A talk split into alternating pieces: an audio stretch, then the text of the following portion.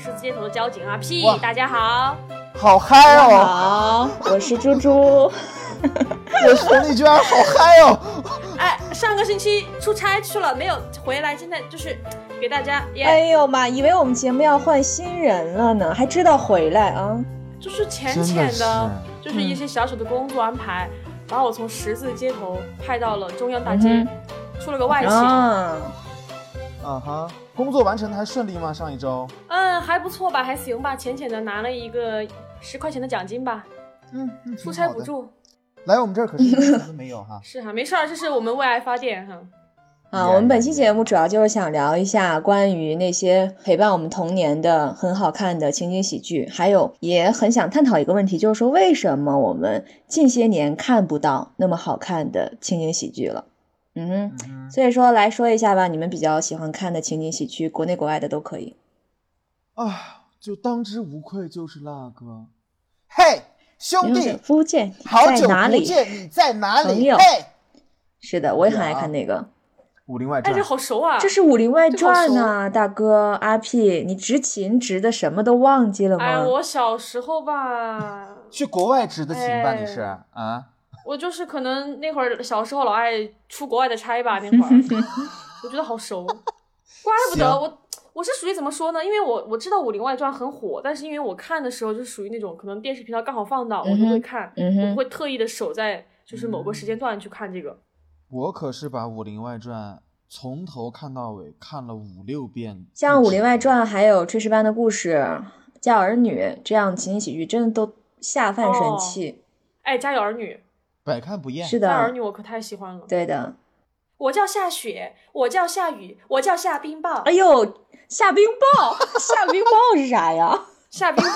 下冰雹，你这个冰雹下的可有点可怕。Sorry，我晒干了沉默，我晒干了沉默。还还有经典台词呢，还不错，还记得起是的可以的不错啊。你的童年，我的童年，大家都一样。那你除了《叫儿女》之外，还有什么其他的喜欢看的情景喜剧吗？我小的时候吧，除了《家有儿女》，偶尔还会看看。哦，有一个我们四川当地的一个特色哈，你们有不知道你们听没听过生活麻辣烫？是不是潘托本的，不是，哦是什么？哦这个没听王麻子、凤姐、耙耳朵，就这个，就是有的时候也是因为四川卫视会放嘛，就会有的时候看到了会瞄一下。本土剧，本土情景喜剧。对，比较比较多的其实是我后来高中毕业看《老友记》嘛，嗯因为太火了《老友嗯，记》，是的。然后身边的朋友都在看，就给我推荐，我就很喜欢《老友记》。嗯，像是我就特别喜欢在吃饭的时候看《武林外传》，我觉得都特别下饭。但是我小的时候，我爸都不让我看，他也不让我看《家有儿女》什么的，都不让我看。我不知道你们爸妈会不会这样？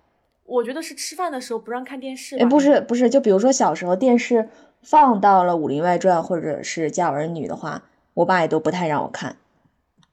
就我小时候和我爸我妈一起看《武林外传》和。那也太幸福了吧你！就是一个合家欢的一个。但是我你知道，我觉得很很好笑的一点是，就是说我刚才我去问我爸，我就问他说：“你为什么小时候不让我看？”我爸说：“我不让你看了吗？”我爸也在问他自己为什么，他自己都不记得了。不承认了。对，但我自己理解就是，当面对质，当面不承认。但我自己理解就是，他们可能就是觉得，尤其是他们那个年代的人或者他们那个年龄的人，有的就觉得说，这个剧总是所谓的就是说打引号的疯疯癫癫的，搞笑。对，然后啊，一会儿有哦现代，一会儿有古代的。他平时就喜欢看一些，嗯，康熙王朝啊，雍正王朝啊历，史。对的，哦还有一些抗战片儿什么的。那会儿也很火是的所以说他不太了解就这些情景喜剧的魅力。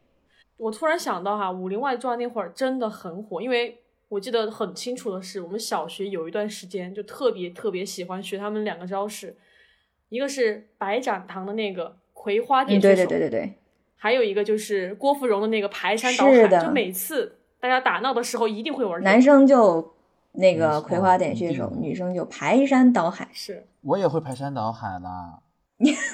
啊，你行呗，你都行，你牛逼，您厉害。刚才猪猪说他爸爸觉得啊、这个什么《家有儿女》啊，什么《武林外传》啊，有点疯疯癫癫的哈。其实这个就是上镜、宁财神、林从，相当于是二零年之后这些情景喜剧的导演的一个风格了。因为二零年之前，英达的英式情景喜剧是非常火爆的，在中国。那个时候相当于是开创了一个情景中国情景喜剧的先河。那这之后，呃，零一年之后，英达的情景喜剧，英式情景喜剧就已经有点落寞了。那上镜作为一个导演，和宁财神之前有几次合作之后，两个人就开始想说，哎，搞点新活儿，就想把这个《武林外传》以这个武侠江湖这么一个全新的题材，然后重新给它解构，然后包括有加入了综艺，他们当时的那个我拖我拖我拖拖拖那段儿，有哦综艺电视节目，然后还有当时也是刚刚兴起的互联网，他们也把这里面的很多段子进行的一个融合，大杂烩。所以说刚才那冯丽娟提到了这个英式情景喜剧，那你觉得英式情景喜剧它的特点是什么？它就是以家庭为结构，像是一开始我们中国的第一部情景喜剧《我爱我家》，就是以富明这一家子为一个呃、嗯单位去创作，都是发生在他们以家庭为单为单位，对吧？对，包括像英达还有英宁、吕小吕的这个东北一家人，老朱是的肯定熟是的嘛对吧？这个也是以家庭为单位，只是说这个东北一家人是非常基层的长春一汽车厂的这么一家人，非常的这个接地气儿的这么一家人。我挺喜欢看《东北一家人》的，小时候我们家里人愿意看。就是我觉得现在长大回过头来再看《东北一家人》，你觉得他说的事情都挺现实的，其实就生活中挺常见的问题。就比如说拿一个举例啊，他有结束的是随礼，就现在还会有这种情况，就八竿子打不着的人，只要有你联系方式，我也得告诉你。比如说我女儿啊结婚了，我儿子哪天哪天考大学要办宴，也得让你去给他随礼。这个是生活中很常见的、很现实的问题，在这个对呀、东北一家人里面也有一些体现。其实我觉得很经典的还是他那嗯开头曲，我不知道你们哎呀，我们那嘎都是东北人，对对人对，我们这嘎都是活雷锋风。锋锋锋的那个翠花上啊酸菜的那个，对，翠花上酸菜。那那个什么什么老张开车去东北撞了，一首歌就是这首，什么老张开车去这个东北哦撞了哦的那个，就是这个。而且我觉得他他的这个个剧哈，跟后来的比如说《武林外传》不一样，就是说每集啊，他这开场的方式都是从场外推进场内的，就会让观众先看到现场坐着的那些观众，甚至看到很多设备，比如说收音的嗯设备什么的。这种手法，对对对它其实这种手法其实和《武林外传》差不多，就是说让观众在观看剧情的时候，就是能够先从这个剧情当中跳脱出来。能让你先暂时忘掉生活的烦恼，所以说我们看这类情景喜剧的时候都还挺开心的。其实刚才猪猪说的那个，就是为什么叫它情景喜剧，就是它会把我现场观众的笑声录进去，是的，对吧？一开始的时候，英达是从美国学戏剧，然后呢，他有一次和他的朋友一起去看那个美剧《考斯比一家》的现场录制的时候，他就发现了这个事情，他说：“哦，原来还可以这样拍电视剧。”他就学到了。然后回国之后呢，他就创作了第一部《我爱我家》嘛，就是中国历史上第一部情景喜剧，他就运用了把这个运用进去。所以《我爱我家》当时也是那么拍的，就是现场观众在外面，然后里面的棚子是在拍，随时会 NG，、嗯也会有笑声，这些就是就这么来的。嗯而且我觉得吧，就是为什么我们会很喜欢去看情景喜剧，像是比如说你们刚刚说东北一家人呐、我爱我家这些，因为他们就是把我们生活当中的一些很琐碎的小事给集中起来。嗯，你看的那个时候，你会感觉其实就是我们好像是我们的生活对的的一个镜子，嗯你会觉得很真实，嗯。就像我们生活中的人一样。但这也是情景喜剧的一个魅力，就是让你看到，呃，他给你呈现的生活的琐碎和真实的同时，他不会让你全身心的投入进去。它不像电视剧或者电影，需要你坐在那儿沉浸到那个环境当中，但情景喜剧不一样，你会像看别人的故事一样去看这部剧，所以说会让你更放松一点儿。就好像是你的邻居。，对，就是这种感觉。是的，而且情景喜剧还有一个特点，就是它的每一个故事结构，它的每一个故事都是基本相对于独立的。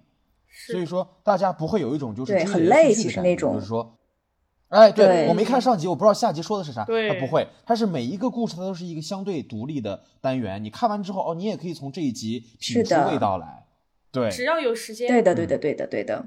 对嗯，就只要我们有时间，随时你打开，你放的这一集，对吧？你前面没看无所谓嘛，对你这一集的故事你知道就可以了，就挺轻松的。嗯，其实还有那个，就像那个《武林外传》的开场，Windows 的开场，我觉得也是一个创新吧，就会让当就会让当时的人大人啊，就比如说像我爸这种人，觉得哎这啥呀不伦不类的，但是却成为了九零后、零零后可以说最美好的一个回忆。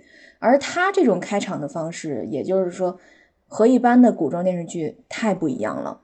就是说对，他用这种方式把观众从剧情里面给摘出去了，就观众整个就像沉浸感被打破了一样，我们更像是一个旁观者，看别人的喜怒哀乐。其实现在让我回忆《武林外传》里面，我觉得亮点很多，但让我第一个回忆起来的就是，嗯，有的时候演员会突然看向镜头，和镜头里面的观众说话，完全打破了那种次元壁的感觉，就是感觉观众像上帝视角。我不知道你们有没有记住那几个瞬间？我记得有一个就是当时要过年，然后郭芙蓉要自己逞能，要给大家置办过年的一切，嗯然后最，后发现哎真的不行的时候，这个咱们的佟掌柜，我们的香玉姐就来了，就说了一句话：“小雷回放。”就回放的是什么？就回放是告诉他，其实人不是我不是让你逞强，我是让你要寻找适合的人去帮助你，不是说一个人就能完成所有事情的，这是一个团队合作的事情。就这个我记得其实类似的手法让我想起了一部英剧，我不知道你们看没看过，前两年挺火的，叫《伦敦生活》，里面的女主也经常会用这种方式，就是说，比如说她在剧中和其他角色交流的时候，他会突然转向镜头，说出此时此刻内心的真实想法。但是当他又重新面向其他剧中角色的时候，又回归到了原剧当中。我觉得这也是《武林外传》在当时的一个创新点。我感觉其实现在很多电影啊，包括电视剧都会用到刚刚你说的那个手法。嗯，感觉又开辟了一个新的空间一样。对，就一下子哎，好像突然你跟这个观众互动起来了，好像我们也参与到里边去了对的感觉还是奇妙，挺不一样的。所以就是《武林外传》火的地方嘛，它创新了很多东西，是前人没做的。而且它就是完全不同于其他的武侠剧，它抛出来一个观念，就是说有人的地方就是江湖。他所塑造的那个角色啊，或者说他剧中那种大侠，和当时人们认知中的大侠反差太大了。就比如小郭，郭巨侠的女儿啊，她还会那个惊涛掌，对吧？但为了体验生活，她没有继续去进行所谓的行走江湖啊，或者是去行侠仗义啊。嗯他也可以屈身在一间小客栈里面，这也正好扣在了就是说全剧有人的地方就是江湖这个点上。别看小小的一个客栈，它里面也装着一个江湖。所以说，我现在还是不太敢去看《武林外传》的最后一集，因为我总是觉得我不去看，那他们的故事就永远不会结束。所以说，我也只觉得这就是情景喜剧给人们塑造的一个魅力。是这样的，我其实刚好是每一次呢，《武林外传》的最后一集，嗯那个林峰就会问他们，就说你们到底是怎么认识的？嗯然后佟掌柜就说。这是一个很长很长的故事，我又从第一集开始看，就相当于是他们又重新认识了。是的，哎，但是每次你每每从头看一遍，你就会有一个新的感慨，又好又感觉啊，好像又跟所有的老朋友又重新认识了一遍一样。对，是这样，嗯哼第一没错呀。刚才猪猪说的一个点就是说，他把这个呃武侠里的大侠重新解构了，然后变成了一个全新的样子。我觉得这个特别对，就是那个时候流行的都是什么？都是《射雕英雄传》《倚天屠龙记》就那个时候对对非常正庸老正直大侠就是真的是大英雄。对的，对而且你会感觉那些大侠离我们很远，他们不会轻易在别人面前露出自己狼狈的样子，或者是流下眼泪或怎么样。嗯但是《武林外传》里每一个人都是一个能够嗯单拿出来都还能挺能独当一面的人，但是他们也有像我们普通人一样的心酸，有他们的难处，也会为五斗米大侠也得折腰去端盘子。对，其实我觉得这样，是这样他们的他们的人物形象也变得更加的立体了，感觉更更真实一点。他开始就是说，大侠不仅仅只是一个镶着金边的名字立在那儿，他开始变成一个有血有肉的一个人，生活在你的生活里。真不错。咱们的《武林外传》，我真是没看错你，我真的太经典了，这个对，我觉得，而且自从《武林外传》你再往后走吧，我感觉就是国内的情景喜剧就是可能发展到了一个瓶颈了吧，就已经没有能够让你说得出名字，或者说是能够哎看得下去的一些因为什么情景喜？剧炊事班的故事，哎，咱们就是说这个话，咱们就嗯说哼早了。当时他零对零五零六年的时候，其实还可以，其实还可以。零五零六年的时候嗯其实真的还可以，包括零七年的时候，我不知道你们有没有印象，有一个情景喜剧叫做《地下交呃，通我知道站那个，low 就是那个情景喜剧，就是英达又一次创作指导的，然后到现在你去豆瓣上看，评分还对，还有那个呀那个闲人马大姐，蔡老师演的，这个你们你们知道吧？那个还挺那个是挺火的。对，之前经常在那个一些卫视就能看见闲人马大姐，然后我记得她的海报有的时候也 设计的挺好玩的，把那个马大姐那头像抠在那个超人的身上，是不是有那么张海报？对对对对，我听对对完全体现了她这个角色的一个特征，就是哪儿需要我哪儿到。对，闲人马大姐其实也是当时的算是一个嗯时代背景下的一个作品吧，因为当时是那个正赶上那个工人的大批哦退休，嗯，那闲着马大姐就是当时退休下来的一批工人，嗯其中的一个，所以他被叫做闲人马大，因为他没事儿干，一会儿去电脑城嗯卖个电脑，一会儿去这个家帮个忙，一会儿去那去很就会有嗯很多故事，这就是当时的一一个背景就像，对对对，嗯是这样的。挺有意思的。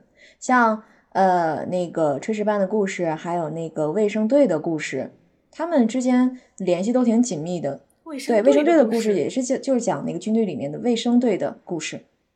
还有一个大学生士兵的故事，这都是这个上镜我没看过导演的军旅题材的，对这个我真没看过，我我就看过卫生队的故事。咱们就是说，我是真的，我可能真的除了《武林外传》《炊事班的故事》《闲人马大姐》，后边真的是刚你说那个卫生队故事，我都在脑海里搜索，我完全可能一点印象都没有。就是卫生队的故事，因为都是同一个导演嘛，是同一个导演对吧？我确认一下。所以说，嗯、像上镜导演他导出来的很多那个演员，都是 感觉在各自的宇宙，大家你来客串一下，我来客串一下的那种。你看着看着就会，哎，这个这个演员不是在《武林外传》演谁谁谁吗？就那种感觉。对对对，嗯是这样的，因为他都用的是同批演员嘛。当时零二年的时候，《炊事班的故事》第一部出现了之后，也就非常吸引人，因为它不再是就是以家庭为背景，它变成了以部队军旅题材的这么一个情景喜剧出现在大家眼前，大家觉得、哦很新鲜，对吧？然后以前就像其实和《武林外传》的有异曲同工之妙的地方，就是在于以前部队军队出现在大家面前的时候，都是英勇善战的，都是向前冲锋的，为国献阵的。哎，然后上镜呢，反而把这个炊事班也是部队其中一部分，但是也是非常接地气、非常好玩有趣的一面展现给大家，大家觉得哦，原来部队军人在我面前还有这样的一面，也觉得很新鲜，就觉得哦，所以也是一波热潮。我觉得也是让大家看到了，除了那些嗯冲锋陷阵的，还有很多人，他们必须要负责一些后勤的工作，也非常重要。对对嗯对对对，没错没错，是这样的。那像国内还有什么吗？还有一个就是，它其实是算我我的一个部一部分青春吧，就是咱们的《爱情公寓》了。不想说但是又不得不说，就是一定会说到另外一个，you know，你先说吧，让你说吧。嗯，就是当时刚刚接触《爱情公寓》的时候，我其实直接看的是第二部，那时候觉得我的妈呀，好有趣，真的觉得，因为从来没有见过这种节奏类型的、这种配合着音效的、配合着演员的语气表情这种东这种的电视剧，哇，觉得好好看抄。袭呀，殊不知啊，殊不知啊，拿来主义呀！我印象特别深刻的是，就是呃，里边有一个剧情，《爱情公寓》里边哈，就是他们当时我记得好像是他们玩游戏嘛，然后说什么输了的就要换公寓那个情景那一段那一段戏，就完完全全是照搬的《老友记》里边的。而且他不光照搬了《老友记》，对，还有《老爸老妈浪漫史》这些很多，啊，还有《废柴联盟》嗯，生活大爆炸》他抄太多了。你说你如果只是简单的借鉴啊，或者说致敬还好吧，他是整段整段的抄，包括台词他也不改。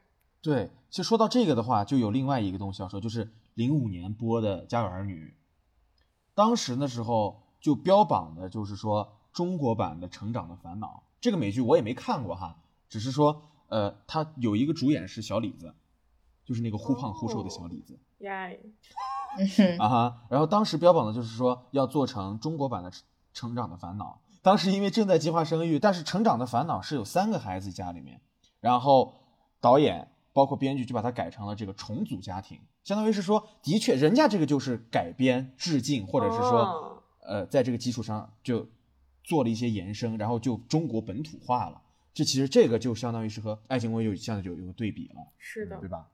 《家有儿女》是真的太好看了，我那会儿我记得是中央八八套吧，就老放，我特别喜欢看流星，刘星太调皮了，就感觉他跟我跟我小时候有的时候的一些行为，他的而且脑洞又很大，我记得很清楚的一段戏是他戴了一个那个绿色的假发，然后把他那个短袖剪得很短，剪了个 那个什么露脐装，然后跟那个夏雨一起走出来走秀。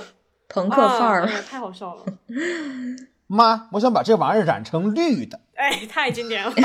对，而且而且还有一个哈，就是小的时候不太懂，但现在你回想起来，你看《家有儿女》的话，你会觉得其实，呃，就是刘梅跟哦夏东海他们两个，我觉得教育孩子的观念其实挺好的，就是会让他们就是自主发展吧，让他们有自己的想法，然后去引导他们，不会说是去直接把他们的一些想法给扼杀了。去培养他们的创新观念，我觉得有的时候会。嗯哼，对。所以说，那国外有没有什么大家很喜欢的情景喜剧？OK，那现在就是一定要说的是什么呢？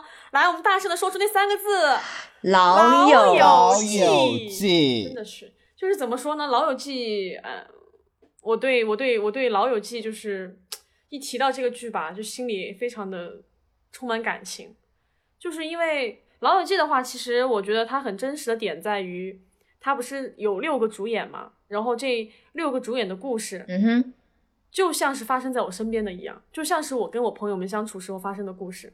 嗯，怎么讲他们每一个人的性格都不一样，然后呢，有优点有缺点，但是当他们组合在一起的时候，你就会感觉到，你说哦，无论生活遇到什么破烂事儿，只要有朋友在，朋友就是你的救赎，他们就会跟你一起度过很多难关。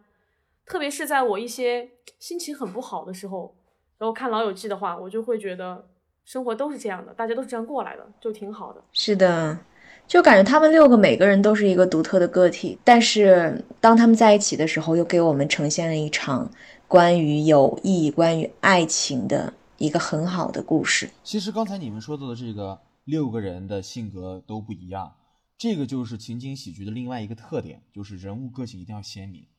每个人之间的性格就别撞，最好别撞。包括《武林外传》其实也是一样的嘛。嗯。每个人都有一些自己独特的性格，所以就是也是，这就是很经典的一个情景情景喜剧。是的。而且刚刚老朱不是说他就是看《武林外传》的时候一直没有看最后一集嘛？然后《老友记》其实我也是，因为他本来时间段拉的很长嘛，从一九九四年一直到零四年，他做了十季。当我看到最后一集的时候，因为就是。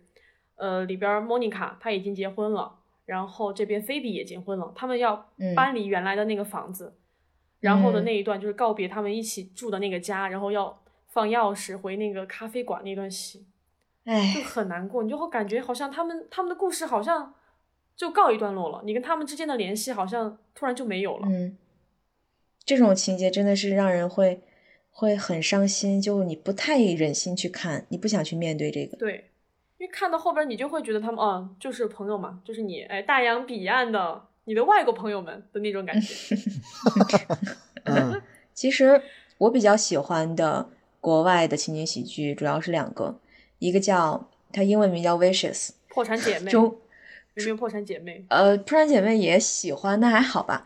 主要喜欢的就是《Vicious》，它中文翻译过来叫《极品基佬伴》，不知道你看没看过。哦，我知道那个一对八十多岁的男同性恋人，他们生活发生的事情，喜情景喜剧。第二部就是《摩登家庭》（Modern Family），怎么你要抽啊？Oh my god！对，Modern Family，我超爱。就是说我主要想说，就是这个摩登家庭，我觉得它体现的是一种包容性。就是说，我觉得它所呈现的这个家庭，是一个令人有极大安全感、包容感。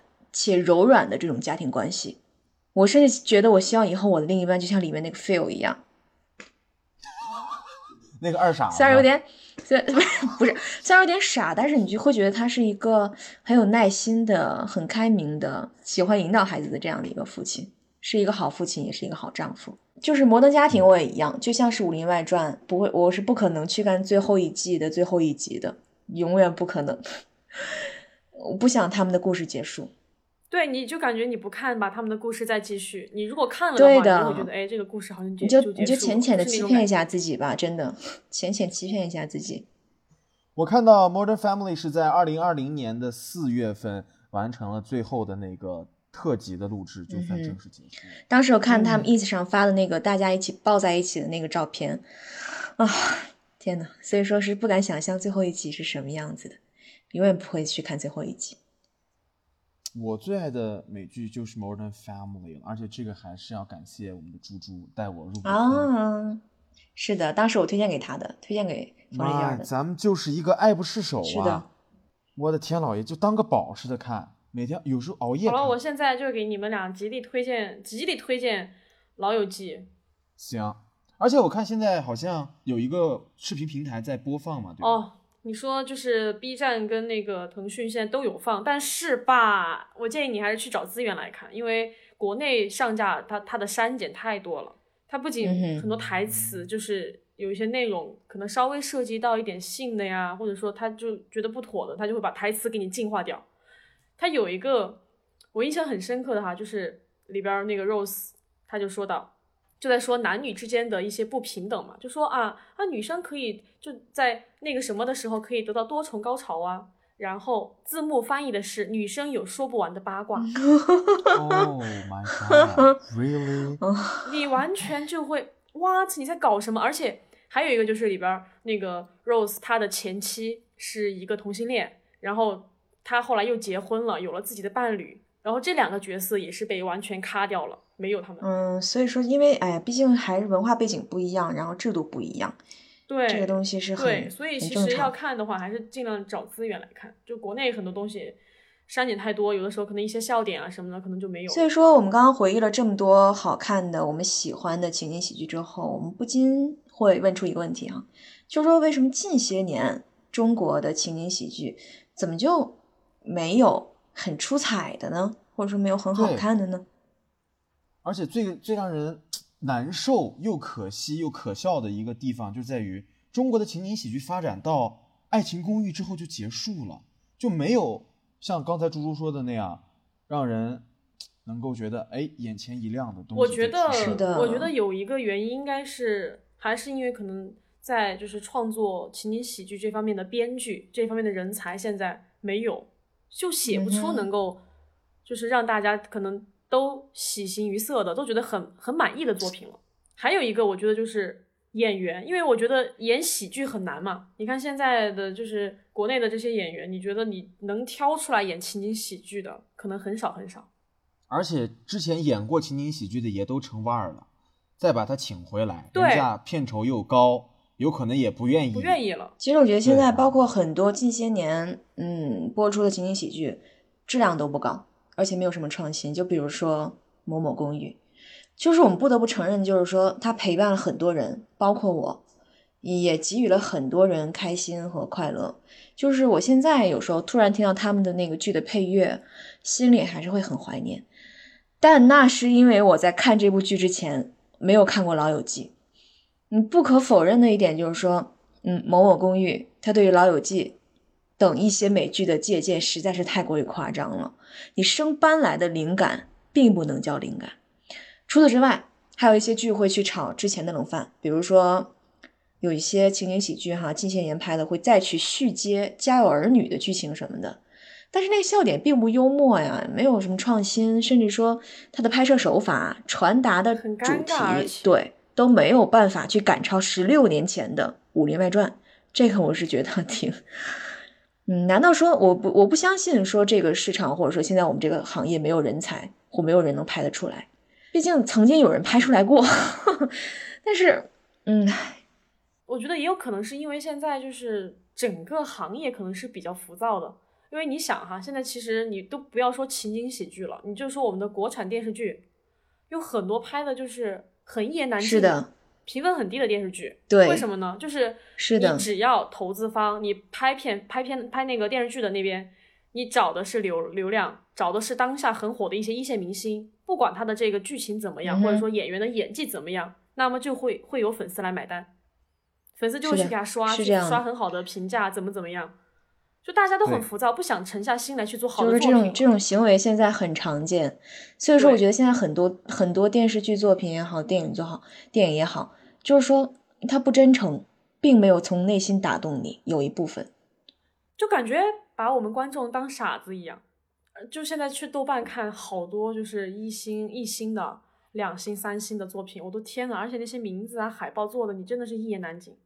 咱们就是现在总结一下猪猪和阿 P 说的一点嘛，就是说编剧没有了，那就是内容嘛，对吧？说包括什么演员呐、IP 啊、小鲜肉啊这些，就是资本的力量，这些一切都是为了钱嘛，对吧？就为了能够有最大的回报率，能够拿到更多的东西，反而把所谓的内容不看重，他其他东西就开始。只能为一些资本买单了，对吧？对，其他东西就开始为资本买单了。耶，对，然后然后情景喜剧又是一个什么呢？又是一个回报率很低的东西。而且你有没有发现，现在很多很多电视剧里面，而且我觉得这个东西的开发和制作周期很长哎。就是国内的电视剧有一部分就不是谈恋爱就是谈恋爱，不是谈恋爱就是谈恋爱，不是神仙和神仙谈恋爱就是高层和高层谈恋爱，哎，对，就是职场恋爱对啊，或者说就是为了什么 CP 什么剧都能去谈个恋爱。嗯，咱们刚刚说了一个情景喜剧回报率比较低，所以也没人想拍了。它又费时又费力嘛，对吧？你要专门为嗯情景喜剧搭一个棚子、啊，这就是一个固定场景嘛，对吧？那你要去找演员，有些又不想演，对吧？那有些价格又太高了，这些一系列的问题导致最后情景喜剧现在没有人拍了，因为回报率太低了。还有一个我想说的是什么？就是之前为什么我们觉得那么多情景喜剧，包就零几年的时候，情景喜剧井喷式的，哇，各种的情景喜剧都来了。我觉得那是因为我们的娱乐方式太有限了，哦因为我们只有一个电视，我们只依赖于电视获取娱乐。那个这个时候，情景喜剧又很贴近于我们的生活，又能从中找到趣味，又能从中啊获得获得一些精神食粮，对吧？我记得到初中的时候，我其实都没有家里都没电脑，可能也是因为家庭条件的原因，哈 哈就是互联网，我觉得那时候还是不普及的。到现在嗯我们是的，不要说电脑了，就是谁家就每个人手上都是一个智能手机，都是短视频的时代了，那个信息高速信息化的时代了。情景喜剧这种一点点深入人心、渗透人心的那种东西，它已经没有了。就是我觉得这可能也是一个原因吧。就是说和和美国相比啊，就是我们不可否认的，就是我们国家的情景喜剧历程就很短，和美国相比，或者说和一些其他国家相比，那肯定未来要走的路还很长。不过我们都都期待着吧，嗯，我们会有更优秀的情景喜剧的出现。希望下一部情景喜剧可以邀请我们去演。自荐一下嘛，十字街头全部成员进行自荐。十字街头去，哎，我们的这个情景街求求情景喜剧在哪拍？就在十字街头，在马路上拍。哎，太危险了，这个不，多这个要不危险得啊，这个要不得。我觉得就算真的没有哈，我消极一点猪猪乐乐观一点，就算没有，嗯我们也辉煌过。我觉得，而且辉煌的时代正是我们正在成长的那个时代，我们经历了它的辉煌，我觉得挺好的。《武林外传》我这辈子都不会忘记，我甚至我觉得我到了四十岁，我还会再点开它，再继续回味，就是时看时新。你四十岁的时候应该已经有了很好的情景喜剧了吧？哦、yes，我也希望，当然，当然，当然，当然，当然。我觉得可能以后九十岁的冯丽娟也会看《武林外传》吧。你那会儿就是武林老头了。是对我觉得对，这个无关于会不会有新的好的情景剧出现，它就永远是我心中的那个 number one。它是一种情怀，我觉得。是的，嗯哎，嗯，咱们每个人就是学一句，就是你最爱的那个情景剧里面那个人物的那个台词吧。哦 OK OK OK，我都是英语，不过很简单，都都是了。可以，我我可以先来吧。解释一下我那个，到时候。可以，我虽然最喜欢《武林外传》，但是我要学的是什么呀？我要学的是炊事班的故事。我猜你要学小毛是不是？你是不是要我要学学小毛，我要学小毛，我知道你要学哪。句？我知道小毛那个，我知道。来好，准备好，咱们就是这个小毛就是这样的。嗯，别看小毛瘦，一身疙瘩肉。你是老毛，人家嗓音没有你这么粗犷。那我真的好爱啊，自己记这台词。这我学什么呢？佟掌柜啊，我觉得你的佟掌柜就很像啊，猪猪。惟妙惟肖。佟掌柜，但我不会说陕，但我不会说陕西话呀。战堂你，挺会的，你能不能给我唱个那个歌呀？多有味儿，这个战堂叫的就是。唱那个那个什么郎君呀，郎君呀，你是不是我的皇呀呀吼一吼嘿？你要是我的皇，请你就跟小鱼讲，小鱼给你留肥肠。呀吼一吼嘿，屏幕前的我摇起了花手。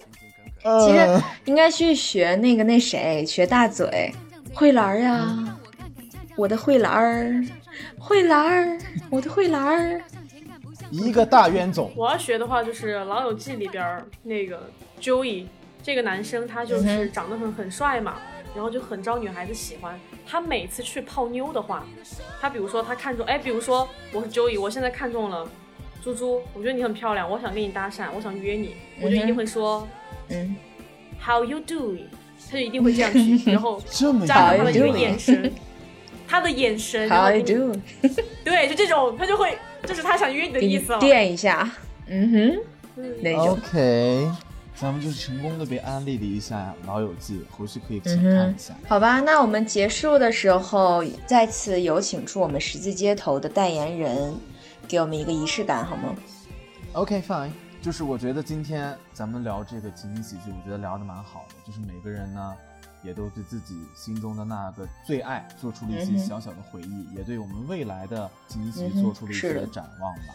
就像我们刚才说的，嗯，为什么没有？我们也做出了我们浅浅的一些我们的一些小想法哈，也是没有什么参考意义，就是大家嗯听个乐就行。还是希望大家能够对未来的情景喜剧抱有一些希望。就像猪猪说的，说不定呢，对不对？就有对呀，哎，是啊，说不定下一个我拍一个就火了呢。对呀，对吧？现在中国的艺术教育也很厉害的嘛，对吧？对呀，咱们中西合并一下，说不定就出现了一个新的爆款，我们也期待着，好吧？你拍，我来写。写什么呀？你别写了，消停会儿吧。咱们就是啊，咱们就是说，咱们就是也是同样期待着，也对我们的这些经典怀念着，好吧？嗯咱们的是的，第四期十字街头节目到这就精彩的结束了，各位，see you next time。See you，记得订阅哟。谢谢大家，我们下期再再见见。再见上镜会不会在听我们的节目？哎，上岛，把那个《武林外传》续集拍一下吧，上导。拜拜，拜拜，大家，爱你们呢。世界有太多不如意，但你的生活。